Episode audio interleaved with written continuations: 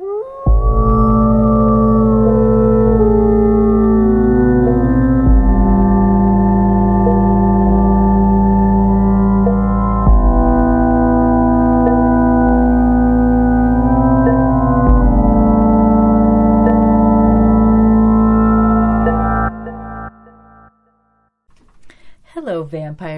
slayers.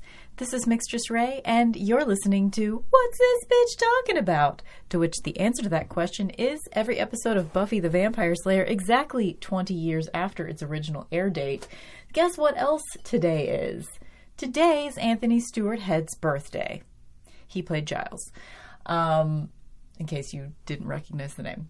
Which means he, he is 71 today. So the entire episode tonight is dedicated to Giles. um, so let's take a drink to Giles. I just spilled wine everywhere for the second time. Um, not today, but remember that one time that I talked about the fact that I spilled wine for the first 20 minutes of the fucking podcast? I'm not going to do that this time. It wasn't as big of a spill this time. It's all good.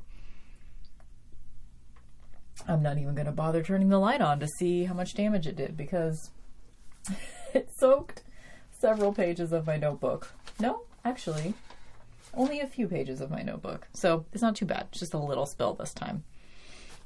I need to get a more stable table, more stable table, or just not use. Anyway, whatever. So, um, yeah, let's get into it. Um, I want to kind of like I was gonna like maybe talk about some more like updates to the whole Joss Whedon scandal fiasco fiasco thing, but I don't really know much more than what I said last week. Over the course of the week, there have been more um, people that have come forward to kind of back up Charisma Carpenter, and um, among those, David Boreanaz. I don't think that had happened yet by the time I recorded last week. Um, so.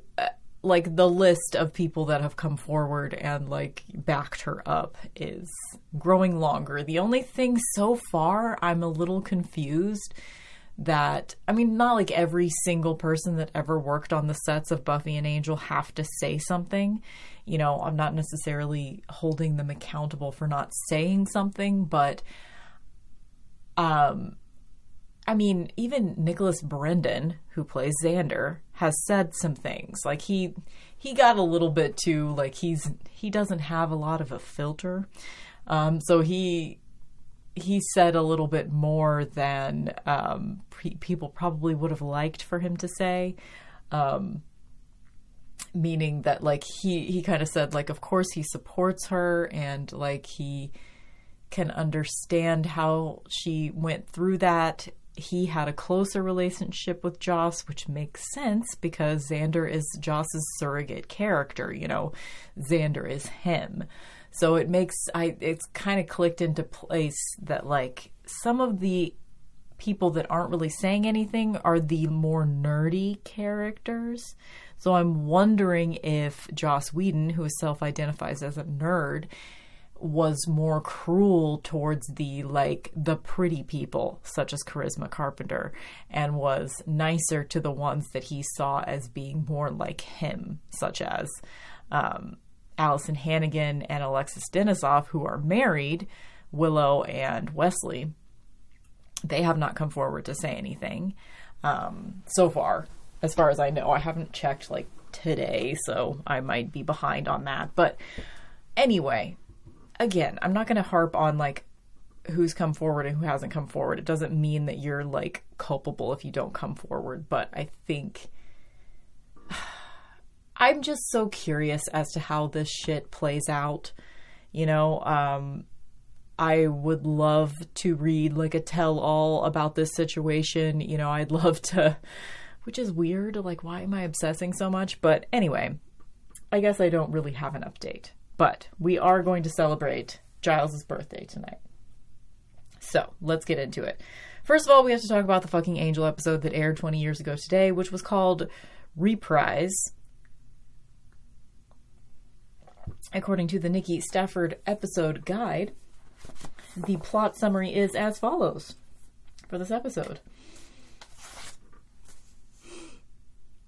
As Wolfram and Hart comes under its 75 year review, Angel discovers a ring that can take him to Wolfram and Hart's home office. So, this is an episode that is, it's actually pretty well done, honestly. Um, it focuses on most of the main characters, although it excludes Gunn, because at the very beginning of the episode, he's like, um, I'm out of here, you guys are boring, or something. And then he's just not there for the rest of the episode. So they didn't see him as being an important enough character to focus on in this episode, which I think is telling. But um, essentially, everyone was sort of losing hope in this episode. Angel is, like, my first note was Angel is rude all the time now. Um, so Angel's just like super mean to everybody. Um, and he's just singularly focused on like what's going on with Wolfram and Hart, what's going on with Darla. As per usual, this whole fucking season is just Darla obsession time. Um, Hart, all the people that worked there are freaking out because it's time for the 75 year review, which is apparently some super big deal. Um, Darla is staying at Lindsay's house. You can see she has some burns on her face still, and she's kind of recovering. Um, Drusilla has left, and we know that because we saw her in the last episode of Buffy. Um,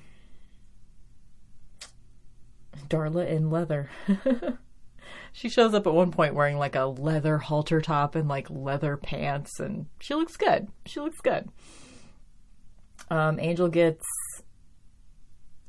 impaled with a sword, you know. I wonder how many times that's happened. Like already it's happened on Angel and Buffy combined at least four times, maybe more.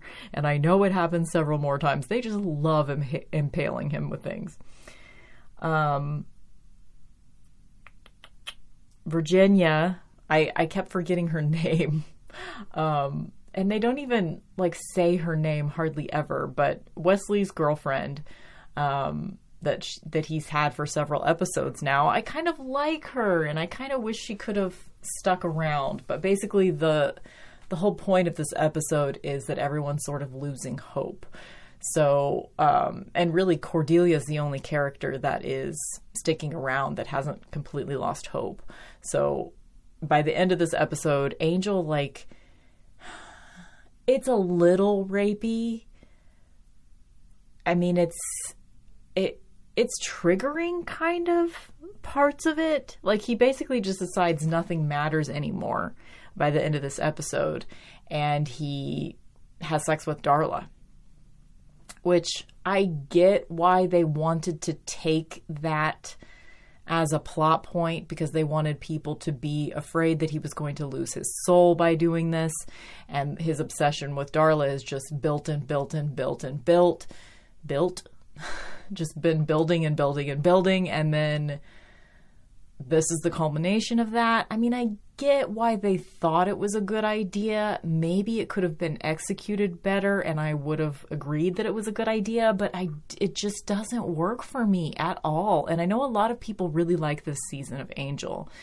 So, it might just be me that's like super bored with this whole thing, but I just I am. I'm just super bored with this whole thing. So I'm kind of glad that this is the episode where they finally consummate their obsessive relationship with each other. I mean, I guess consummate might not be the right word since, you know, they had sex together for centuries, but this is the first time they've had sex in the 1900s at least. Or I guess now it's 2001. Anyway, whatever. I'm glad that that has happened just because it now probably means that the obsession with Darla is over. I'm pretty sure it's over now. Like now that he's had sex with her, I think he's done at, after this. I hope. Like I don't remember enough about Angel. I've only watched the series twice all the way through and I was not paying a lot of attention. I mean, not like I wasn't paying attention, but like I wasn't you know, watching it critically like I am now. So I really don't remember how this all plays out, but I'm pretty sure he's done now. Um, so that's good. So as far as like the characters, how they end up at the end of the episode, I think that's how I'm going to talk about this particular episode. Cordelia hasn't given up. She's on her way to go um, do something, help a client that's calling, but it's actually a trap. So I guess we'll see at the beginning of the next episode how she gets out of that. Kate has been fired from her job and she has taken like a bottle of pills and she calls Angel and she's leaving a message on his answering machine when he gets in at the end of the episode and he hears it and I don't know if he just wasn't paying attention or he just doesn't care.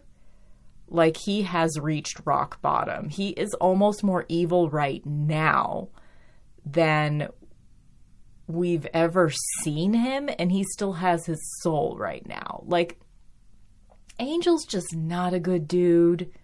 Ultimately, like, I don't like him like this.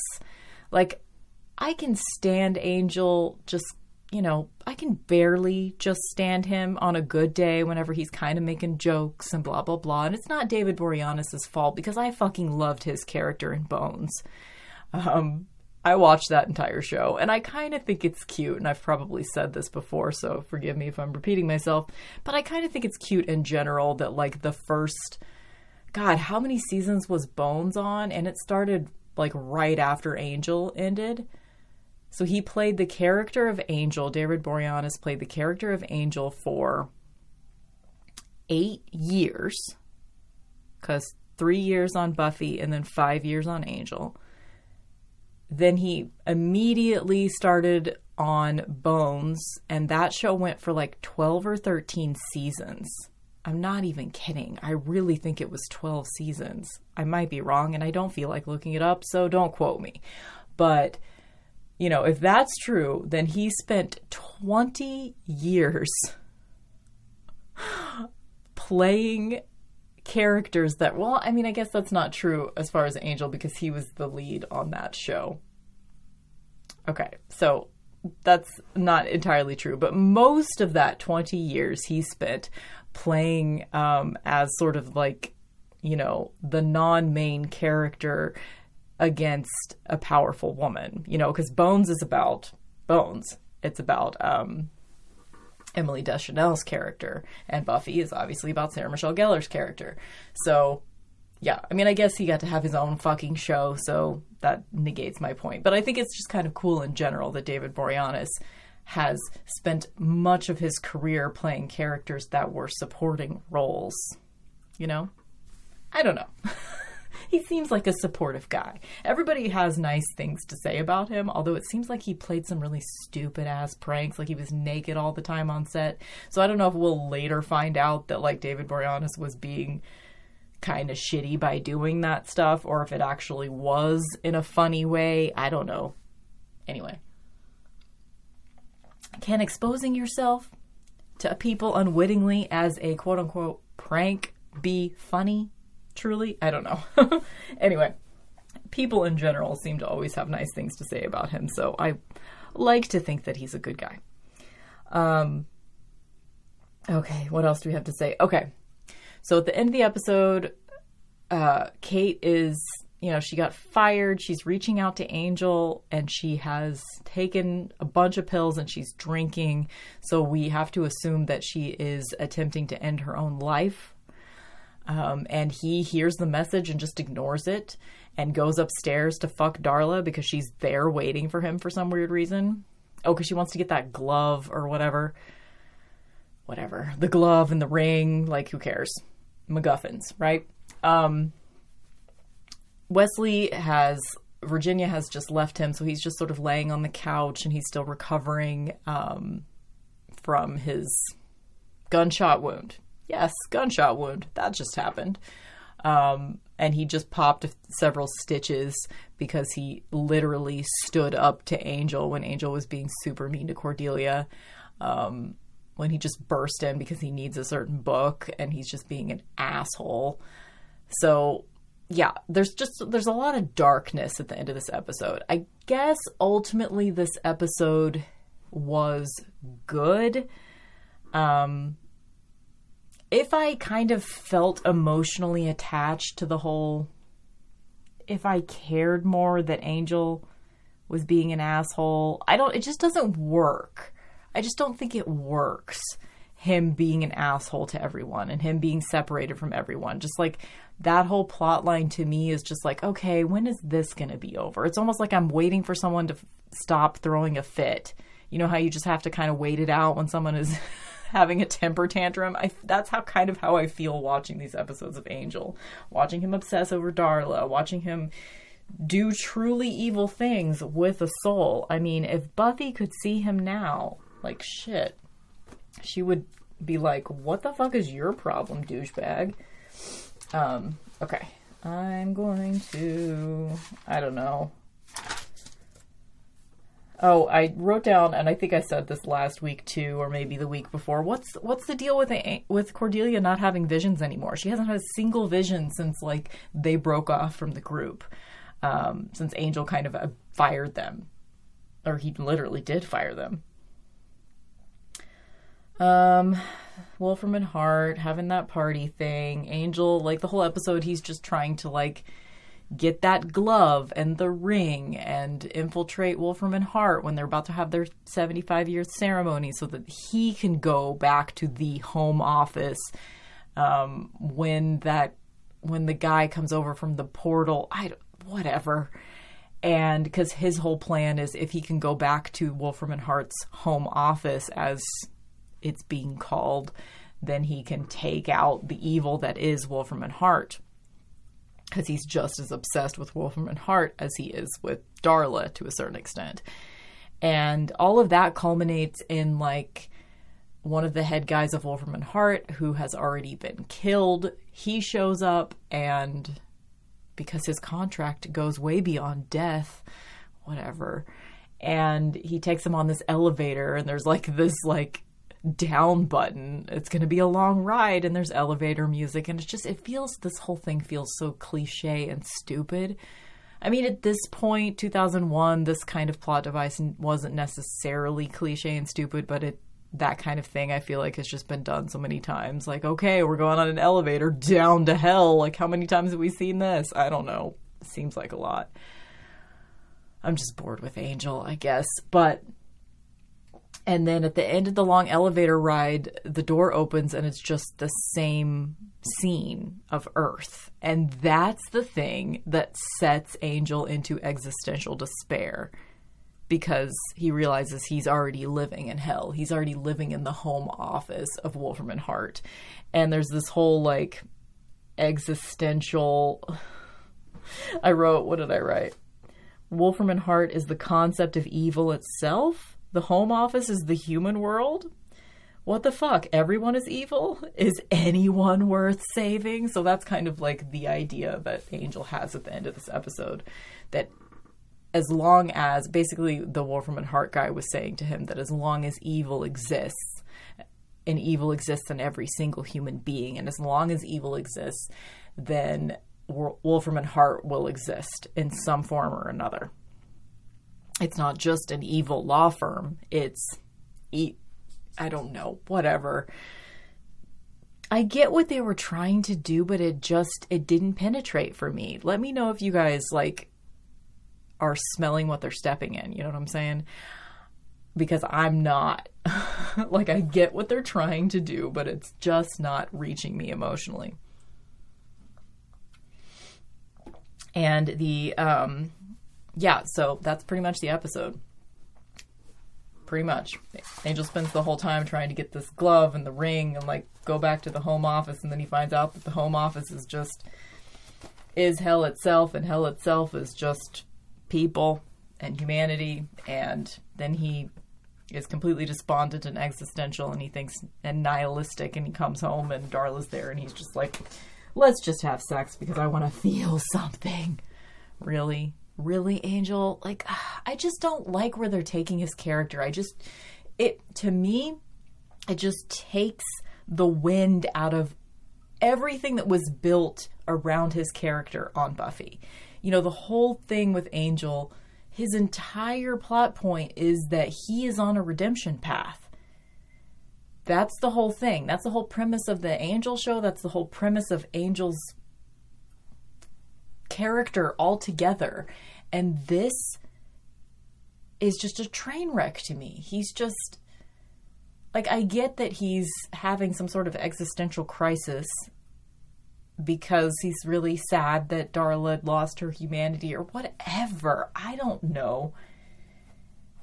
This just isn't working for me. The fact that he can be driven to such lengths of extreme, gross obsession with another human being that he can lock a bunch of humans in a room so that they will get eaten by Darla and Drusilla. He did that that he can fire all of the people that really care about him just so he can focus more on his obsession. And it culminates in him having sex with Darla that's really kind of brutal looking and upsetting. And it was, I just don't like this.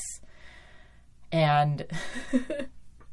I mean, I still don't think I'm going to stop watching Angel because I remember there being something I liked about Angel. I mean, despite season five, I know I like season five of Angel because Illyria and Spike. I love those two characters. I mean, of course, we all love Spike, but and I like Fred. Like, does it actually get better while Fred is there? Because Connor was just now conceived, right? Didn't that just happen? This is the only time that Angel and Darla ever have sex, and I know that Connor is their child. How does she get pregnant? Because she's a vampire, and so is he. I have no idea. I have no idea how they fucking explain this shit. I don't remember.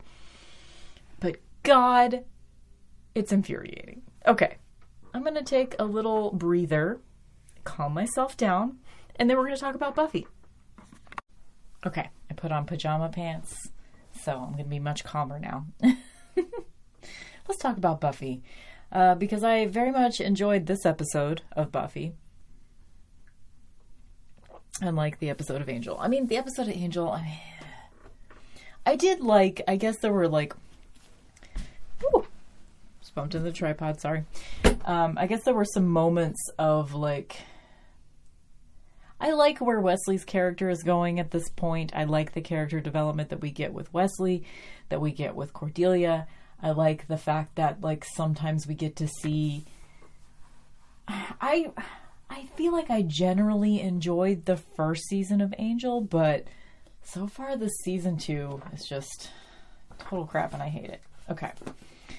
So, according to the Nikki Stafford episode guide, I was made to love you. The plot is when Buffy realizes the new girl in town looking for her boyfriend is actually a robot programmed to love only one person, she knows the girl is dangerous. oh, I like Nikki Stafford's episode guide in general, but the plot summaries are pretty terrible. So this one is written by Jane Espenson, and I love Jane Espenson. She's really good at the like nerd plots. So um, and she's really great with like funny dialogue and just like wittiness and stuff. And so she's one of my favorite writers on Buffy. So happy to see it, happy to have her. Okay.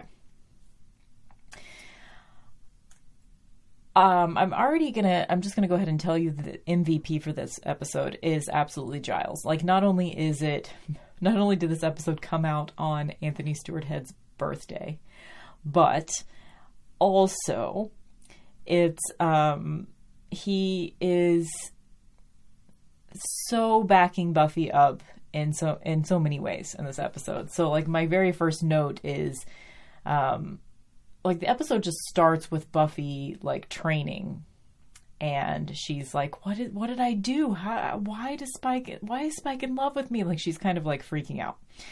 And Giles is listening and at one point he says you know, you can't be responsible for what Spike is thinking and feeling. Like he does the opposite of what um, Joyce did in the last episode, where she was like, "Buffy, did you do anything like unintentionally to lead him on?" And Giles is like, "You're not responsible for what Spike thinks and feels." So, yay for that! I really liked that. Um, and just throughout this episode, Giles is very um, supportive of Buffy. He's very protective of Buffy. Um, we'll get there. Um, I liked the whole moment with Puffy Xander. Xander was in like a sumo, one of those like puffy sumo training suit things. Um, I put those one of those on once. they are really, really hard to move around in, as you might expect. Um, Buffy's like obsessing about like, will I ever find a good guy again? Blah blah blah. And Xander's sweet and comforting to her, and she hugs him while he's still in the little puffy sumo suit thing. Um, I wrote down at one point she says, um, Xander's like, just be yourself because she's saying like maybe I need to laugh at men's joke boys jokes more. They like that, right? And then Xander's like, just be yourself. And Buffy's like, yeah, so then I can terrify him with my alarming strength and remarkable self involvement.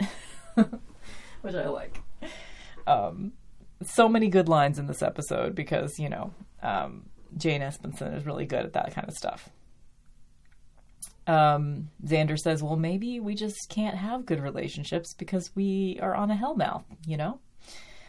Um, April shows up. I really like, okay, this scene with, we see um, Anya and Tara. Apparently, they have like uh, some class together and they're like walking to the magic box or something after class and they're talking.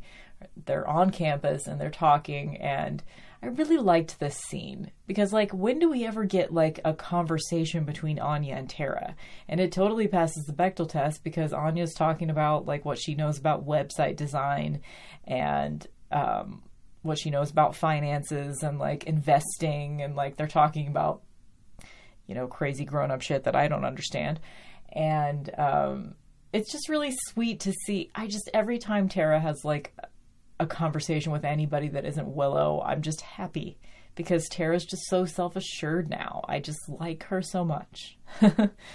um, blah, blah, blah. Joyce is getting ready for a date. She looks really great. I'm already just like so upset this whole episode because it's like I'm I'm doing that thing where I'm like, oh my god, is this the last time Buffy sees her mom? No, okay, she sees her again later is this the you know like the last thing that like Giles says to her, the last thing that Buffy says to her before she, they never see her alive again, you know, like oh, the body next week. Yep, it's happening. Um, April runs into Tara and um, Anya and asks for Warren, and they're like, you know, they don't know Warren, whatever. So she goes, this is the introduction of April, is just when they're walking, when they're talking after class. Um, then there's a party later that Buffy and Willow and Tara and Anya and Xander are all at. Which, why, why is Xander at a college party? I don't know. Why is Anya at a college party? Why does Spike show up at the college party? Why is Ben at a college party? I shouldn't be asking these questions. I know because it's a TV show. Um, but yeah, Ben is there for some weird reason, even though he doesn't go to school. He's does he? No, he doesn't go to school. I mean, Buffy's not really. This is like the last. Is this the last time? Like, we're gonna see her like dropping classes and shit, but are we gonna see her like ever in school again? I don't think so. I don't know. I don't know for sure. I'll be curious to see. Um, so they're at this college party. Ben decides, or Buffy decides she wants to flirt with Ben. He makes a cute joke. She's like, Look at you, not in hospital clothes again. And he's like, Actually, these are orthopedic pants. Which I did actually laugh at that. Um, oh, I really, okay, the quote of the episode. So April shows up at this college party. Which makes sense that she would, because she's looking for Warren, who goes to the college. But um, so she shows up, and Anya's like, "Oh yeah, Tara and I met her before earlier today."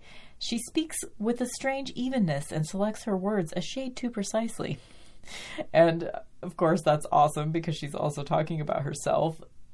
And, and Xander says, Well, some people like that in a girl. And she just smiles at him, and it's cute. Um, fucking Warren, fucking Warren. I I've been noticing lately that the wardrobe department they are putting Tara and Willow in very similar clothing um, at this point in their relationship. And I think it's to symbolize that they're on the same page, that they are, you know, because they can't actually, the network won't allow them to show a lot of affection between them as girlfriends because, you know, gay phobia in society in 2001 was actually a lot worse than it is now.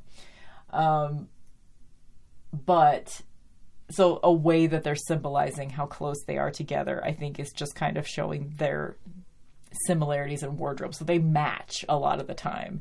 You know, like if one of them's wearing flowers, the other one's wearing flowers. In this episode, they're both wearing tie dye in this scene at the party, and the tie dye is like are color matching to each other, and it's pretty sweet.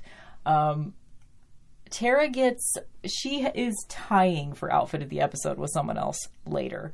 But so her her outfit at the party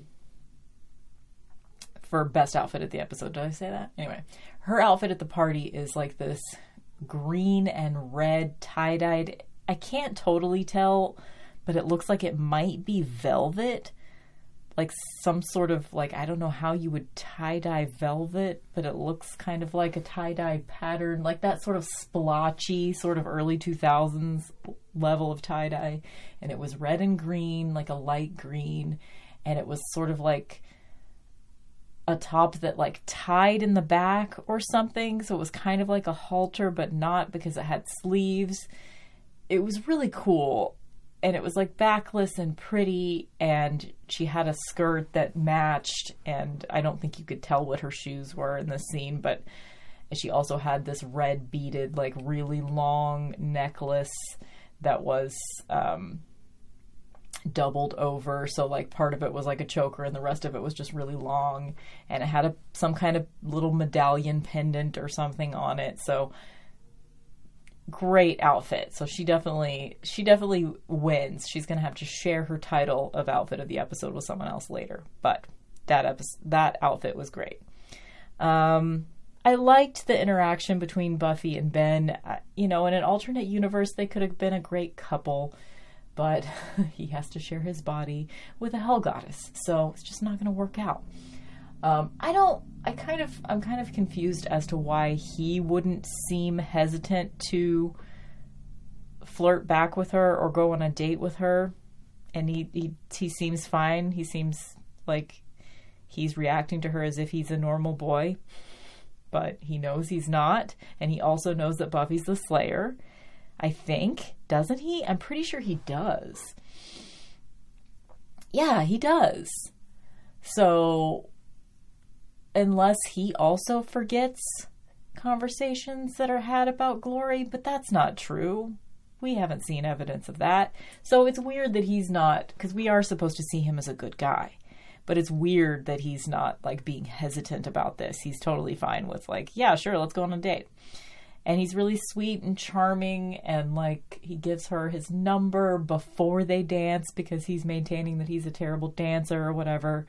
Then April throw Spike through a window, and they all realize that she's a robot.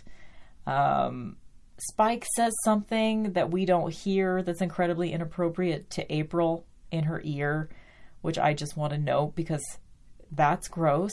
Spike's not okay. He's not okay. I know we like him, but he's not okay. it's not okay for us to like him, even though we do.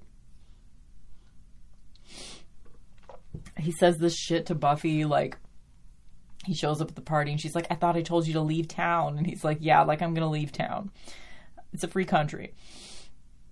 And then she's like telling him to leave the party or whatever. And he's like, Put your hands on my hot, tight little body and make me or something like that. And at this point, I don't understand the switch that is flipped in him. It's like as soon as you would think he'd be kind of insecure because he was pretty insecure about like you know winning buffy over.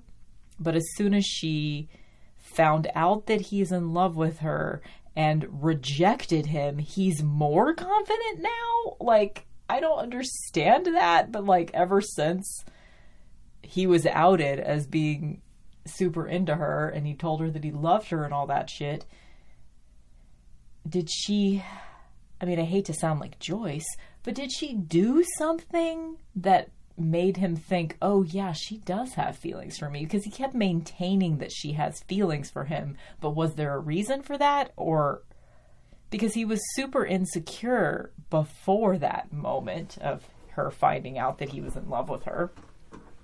He was all like weird and tongue tied around her and stuff, and like suddenly he's just like, no, you love me. You just don't know you love me yet. And like, he's right. I mean, she doesn't love him, but she's into him. But so he's right about that. But what indication has she given him that she that he's right about that at this point? Unless Lady doth protesteth too much, maybe like the fact that she's so vehemently against it that he knows that that means that she secretly likes i don't know. I i don't know what the logic is here so i'm going to try not to like obsess over that at this exact moment because i'm sure i'm going to obsess about so many tiny aspects of their fucking relationship even though i've already done it. I'm going to be doing it for the next like year and a half or so. Two years. I mean really. Um let's see. There is obviously some jealousy like I mean, Spike across the room, he sees Buffy flirting with Ben and he's jealous, of course. And but you also get this tiny little moment where Buffy is sort of like glancing in his direction in sort of a jealous way while he's talking to April. So, right before she throws him through the window. So, just anyway, I'm just I'm noticing that she is actually into him this early on for the first time in this particular rewatch, so that's why I'm pointing this shit out. So sorry. Buffy says in um when she's talking to everybody about it after after they all realize she's a robot and they're talking about it after the party is over. She's like, "I've had it with strong little women who aren't me." Xander, I like his like, you know, talking about carpentry shit. You know, he talks about the window and how it needs to be replaced and like all this stuff. And I just thought it was cute. I just like think it's cute. Xander has found a way to help with the Slayer. You know, he doesn't have super strength. He's not a witch, but he can rebuild shit when, you know, all the violence that surrounds him in his life destroys the property around him. He can rebuild Buffy's fucking house. You know, he can rebuild rebuild the dorm or whatever, wherever they are. They're in some school building. Um Buffy goes to relieve Giles because she had him babysit Dawn while she was at the party and while um, Joyce is on her date. And he's complaining about having to sit around and talk about boys. and Joyce comes home from the date as they're like talking in the doorway, and Giles is getting ready to leave. Um, and Joyce is like, Who wants to hear everything? and Buffy's like, Do you want to stay so you can hear my mom talk about boys? And he's like, Out of here. Okay, bye, Joyce. And that's the last time he sees her alive. okay, sorry. April's going door to door. She's just obsessively looking for Warren. And we get sort of um, the next morning, everybody's meeting at the magic box and kind of like talking about you know the April situation and like what do we do? And they put it together that obviously um, she's a sex bot. And there's some like Xander sexist crap that he says about like who wouldn't what guy hasn't thought about it? It's cute that like Giles is oblivious as to what she could what her purpose could be. Like why would Warren build a robot? What could her purpose be? He's totally confused by it and everybody's like, well, obviously she's a sex bot. um, and Xander's like, what guy hasn't thought about it? A, a woman that will do whatever you want and blah, blah, blah. And he just says all this stupid sexist awfulness. And every girl at the table is looking at him like, you're disgusting. This is gross. Um, so that was a good moment that like Giles was oblivious to it. And then Xander says, I wish Oz were here. He'd understand. Like, would he though? That's not what Oz's character is like. Like, he should have said Riley, maybe. I mean, he was closer with Riley than he ever was with Oz. Anyway, here we get to Willow kind of sympathizes though. Like they're talking about like what would lead a person to doing something like this, creating a sex bot, whatever. And Willow gets it. She's sympathizing. Like I found that a little bit, a little tiny bit of a red flag, and I think they put that in there on purpose. You know, that she would be the one that would kind of be like, obviously, Xander said some shit, but um, it it makes sense to me that they would put that in there because you know of the the links that and Jane Espenson has a big part to play in sort of Willow's character arc next season as well, so it makes sense. Um, so I just I just noted that that she was like, oh, Willow's sympathizing with Warren. She gets it for some reason. Okay. Um, of course, I wrote Buffy in the shirt because she's wearing that fucking red shirt. She's wearing it for like half the episode, maybe even more. Um. Okay, so the other winner, sharing with Tara, outfit of the episode is Ben. We see him like shift from Glory to Ben when Buffy is calling him to try to set up a coffee date. And he's wearing the dress that Glory was obviously wearing before they shifted. And I love a guy in a dress. So uh, he gets it.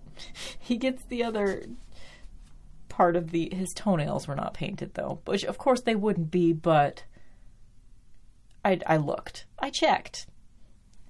Um, I was listening to uh, an interview with Clare Kramer. I think that's the right. Who plays um, Glory, and she was talking about how during the casting process they were making sure that both her and the actor that played Ben have similar face structures and at first, she didn't know why. They didn't tell her. They didn't even tell her that she was playing a god at first. They didn't tell her until like it was in the script.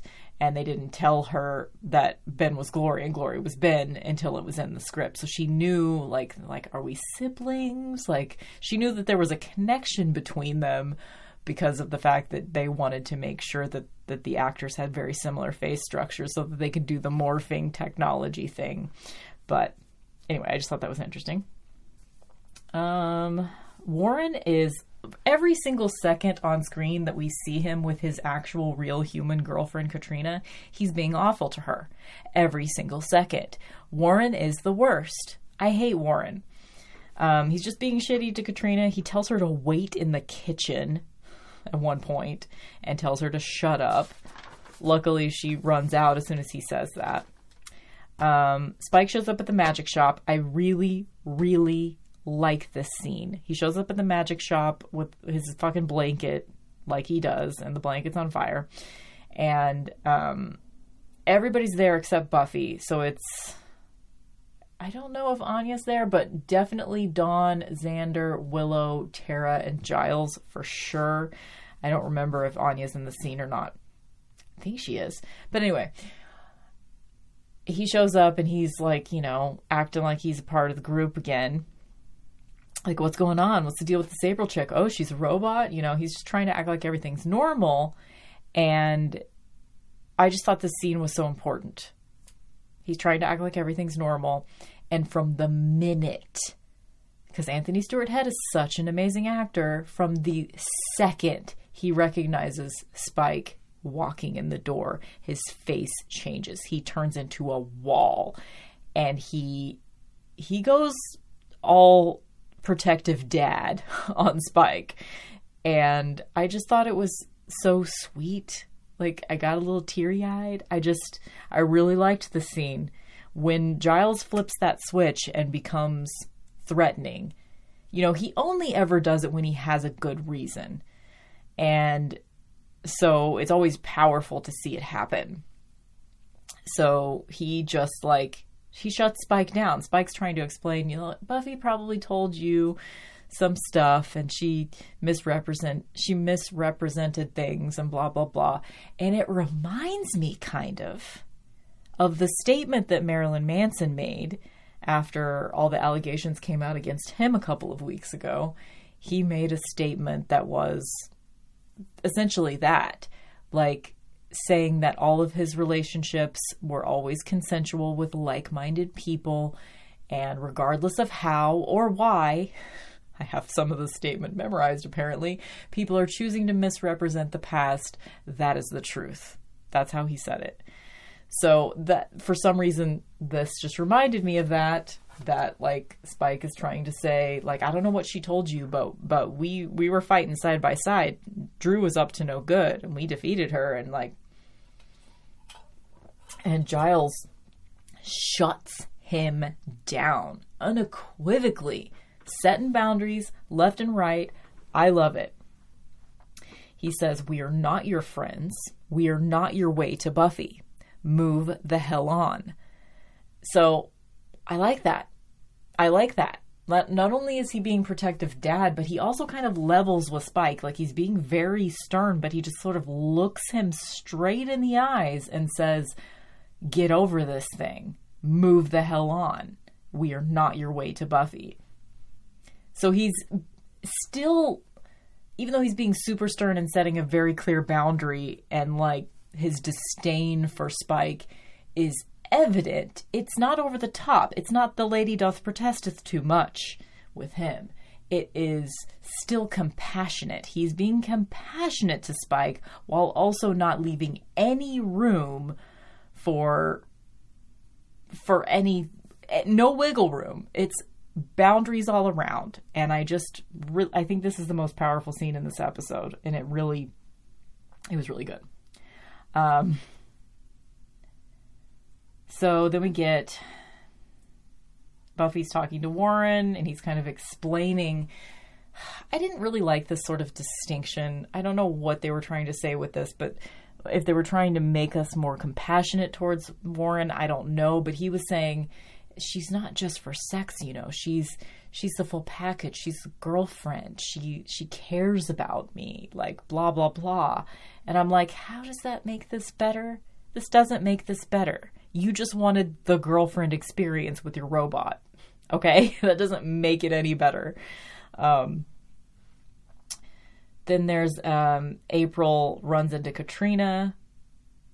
So she's getting close to where um, Warren is at this point.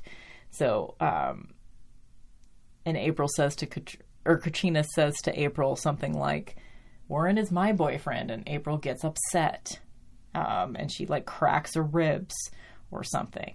Um, what Spike making a Buffy box? Oh, we see Spike like after he's left the magic box. He's like throwing all of his pictures of Buffy and all of his like mementos and the wig and everything. He's putting it all into a box um, that says two of two on it. Did Spike actually label it? Like, I don't see Spike as labeling a box. so maybe it just said two of two from the last person that used that particular box. Um, Warren mentions that he made April like basically he says something to Buffy like they're looking for her, and um, he says that if he calls out to her, if she hears him, she has to answer, or else she gets like sort of a pain feedback if she doesn't answer him. And Buffy's like, You made it so she's in pain if she doesn't answer you? like, really? Um, and then. Oh, I wanted to. I paused it so we see from April's point of view for a second in this scene with April and Katrina and Buffy and Warren when they all catch up with each other and we see like sort of her like file paths and stuff like that and she has 19 parameters on her little screen. Um, two different kissing parameters like file types kissing one kissing two. She's got six positions three fetishes and four sex like whatever the sex four different sex types six different positions within those four sex types and three fetishes and two kissing parameters. She has 19 parameters total, and let's see, how many is that? 6 plus 2, 8, 9, 10, 11, 12, 13, 14, 15. So 15 out of 19 of her parameters are for sex. And the other ones were still all about Warren. Like one of them was compassionate listening or sympathetic listening or something like that. One of them was neck rubs. One of them was praise. So, I mean, it was all, every single thing about her was programmed to be all about Warren. But, and he also programmed her with like kung fu and jujitsu so that she could protect Warren, I guess. okay. and then um, there's a Buffy versus April scene. Warren gets away with um, Katrina. And then we see Buffy being compassionate towards April, which I really liked. You know, she's sitting on the swing set with her as her batteries are dying, and they're just sort of waiting her out, waiting for her batteries to die, I guess. It was never it was never talked about that there was like an off switch or anything. Like surely there would be, but that was never discussed. They just wait for her batteries to die. Oh, and we find out that like Warren's entire like thing, you know, he met a real girl and he and he said she was unpredictable. yeah, she's a real human being, unpredictable. Wow. And so he just didn't want his fake girlfriend anymore. She was too perfect. And instead of like actually I don't know, deactivating her, breaking up with her. Instead of doing any of that stuff, he just decided to ghost her and wait till her batteries died. So, he's so shitty. Um, so Buffy sits with her on the swing set and waits for her batteries to die and talks to her and sympathizes with her. And Buffy's like, maybe if you can cry, sometimes I feel better when I cry. And April's response is, Crying is blackmail. Good girlfriends don't cry. Wow. That brought me back. Does it bring you back? oh, remember that bullshit? Remember assholes saying that shit to you? Thankfully, that hasn't happened to me in a very long time. But yeah, I remember that being a thing where you would just be like so upset over, you know, like being just so fucking frustrated being gaslit and abused that you just cry out of frustration and that just sets them off even more because you're trying to elicit sympathy out of them. Like, no, you just made me cry because you're an asshole. That's all. God. Then we get a scene with um, Xander fixing the window at the dorm, and he's talking about carpentry, and it's just cute. It's just a cute little genuine Jane Espenson is really good at writing like genuine character moments. Like we get like that moment between Anya and Tara just felt like a very genuine like just a regular moment. You know, this conversation between Xander and Buffy feels like a regular moment. He's fixing a window, she's talking about boyfriend shit, he's counseling her on boyfriend shit. And it just it feels regular. It feels like a real friendship. You know, she's good at Jane Espenson is really good at writing like friendship conversations and stuff. I really like it. I'm just is this the first episode she's written? Surely not. But it feels like it's a new energy almost. It feels refreshing. Um anyway. So Buffy just decides during the course of this conversation that she doesn't really want to date Ben. She doesn't want to date anyone. She's been kind of like obsessing a little bit on like finding a boyfriend and will she ever find a normal guy and blah blah blah and she's just decided she wants to be alone with Buffy for a while. And I think that's sweet. It's a sweet moment. Um, of course, this is a cute little sweet moment that we get right before she goes home and she walks in the door and she sees the flowers that Joyce's person that she went on a date with left her. And then we see in the background Joyce on the couch. And we know what's about to happen. And she says, Mom, what you doing? Mom? Mom? Mommy? and I'm surprised I'm not crying right now, but somehow I'm not. Um, because, like, oh, God. I just like I am so for some reason I'm the type of person that like if something really emotional happens like on a TV show or a movie or whatever, I typically don't cry the first time I see it, but if it's something that I revisit, like this episode of Buffy, I this will be I don't even know, like the sixth time, seventh time, it's probably somewhere around there that I've seen every episode of Buffy. So eighth time, I don't know. I've seen Buffy lots and lots of times, maybe even more than that.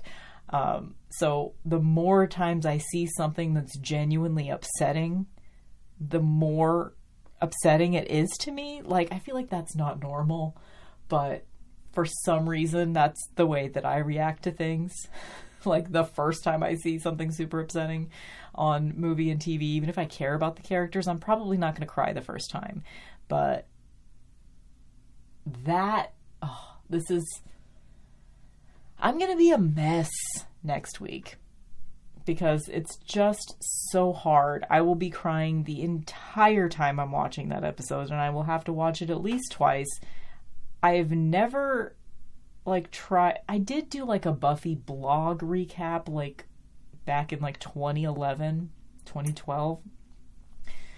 Um so I know I've like watched Buffy with a critical eye and taken notes before, but I think I didn't really even take notes. I think I just well, I mean, I just wrote the blog. I think I would just pause the episode and like type into my computer and post it. I don't. I kind of don't even want to revisit those blogs because they're probably terrible, but they still exist. Mixtressray.com. That's an old blog. I probably have some problematic thoughts on there somewhere that I should probably delete. Go back and see, like, wow, how backwards was my thinking 12 years ago? If you want to know, if you feel like canceling me, I probably had some problematic thoughts when I first started that blog in like 2008 or whenever it was. But anyway, um, it it will be probably even more upsetting for me to like watch it with like while taking notes for it and stuff like that. Um, but you know, it'll probably like most things, like really diving into the trauma and trying to wrap your head around it usually is a healing and cathartic process, but I'm already kind of I've in order to comfort myself like preparing to watch that episode, I have sort of like told myself, okay, you know, I do have the vault where I put episodes that I don't ever want to watch again. And so far, I've only put two things into it The Pack and Ted. So this could end up being uh, in I think in the beginning I was thinking to myself I will allow myself to have 3 episodes that I put in the vault meaning that once I watch them in this context and you know take notes and talk about them with you guys I'm allowed to put them in the the metaphorical vault and I will never have to watch them again. I don't know if I will decide to do that with the body because I do think it's a really really good episode of television. You know, through all of his terribleness, Joss Whedon knows how to make an impact with something something big. He knows how to make a grandiose gesture of art. You know, he made Once More with Feeling. He he made Hush. He made The Body. He's made a handful of episodes of television on Buffy in specific that are iconic episodes because he he knows how to do that shit. Like but I am considering. I guess we'll we'll we'll decide. We'll decide next week. What do you guys think? Do you think I should put the episode The Body in the Vault so that I never ever ever have to watch it again after next week? I'm leaving my options open for that at the moment because I think at this point in my life I have watched it enough times and it is really I had forgotten that that scene at the very end of this episode exists. You know, I I didn't remember how this episode ended. I just I just remember this episode as being the one before the body. So I didn't remember that you actually get to see Joyce on the couch. Like the crying has already begun. I forgot that. I was not ready. And yeah. And okay, so I'm not sure if this is intentional, but I noticed it where was it? The scene, okay, the scene right before Buffy goes home and finds her mom on the couch when she's having the conversation with Xander at the college and he's putting the window back together, which no one else is around at all. Like, isn't it during the daytime? and Dawn's at school, so it's definitely a school day. Anyway, whatever. You get to hear like birds in the background. You can hear birds in the background, which makes sense because he's fixing a window. So, like, the window isn't, the glass isn't in yet. So, it makes sense that you would hear some outside nature sounds creeping in. But it was just particularly upsetting because it reminds me of the fact that we hear those same birds like probably half an hour from now. we hear those birds when mo- when she co- Buffy goes home and sees her mom. You know, because there's no music in that episode, which is one of the reasons why that episode is so effective. Because um, there's no music. And anyway, it's okay. I need to stop like worrying about how I'm going to handle it because that's a week from now. So, everybody get ready, get your tissues ready, be ready for some trauma. Or if you want, you can just skip it. You know, if you're listening to this episode in the future and it's like past 2021, I hope everything's good. Um, and you just don't want to go through that trauma, you can go ahead and skip right past it. Because after that, let's see. I think we have a little bit of a break. Yeah. There's no episodes of Buffy to talk about in March at all. And then we come back. Wow. April 17th. So after next week, we have a whole like month and a half break um, before we come back to talk about the next episode after the body. So but I will see you guys next week. Um, let's do. Are there any ratings I haven't done yet? MVP, like I said, was Giles. The quote was Anya whenever she was describing April, and she said, She speaks with a strange evenness and selects her words a shade too precisely. I love it. I love it. Our beautiful little uh, autistic Anya. Um, outfit is Ben in the red dress, and also Tara. I mean, really, Tara's outfit was better, but it was just nice to see Ben in a dress. You know. Um, object of the episode. I feel like I've definitely picked this before, but I'm gonna pick it again because I can't think of anything else.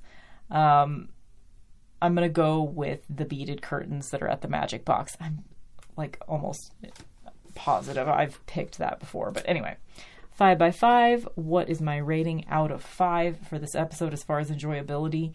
Like, besides the fact that, like, the looming doom of the body is hanging over this episode the entire time I'm watching it, despite that, um, it's a really well done episode. There's a lot of great little character moments, a lot of genuine moments.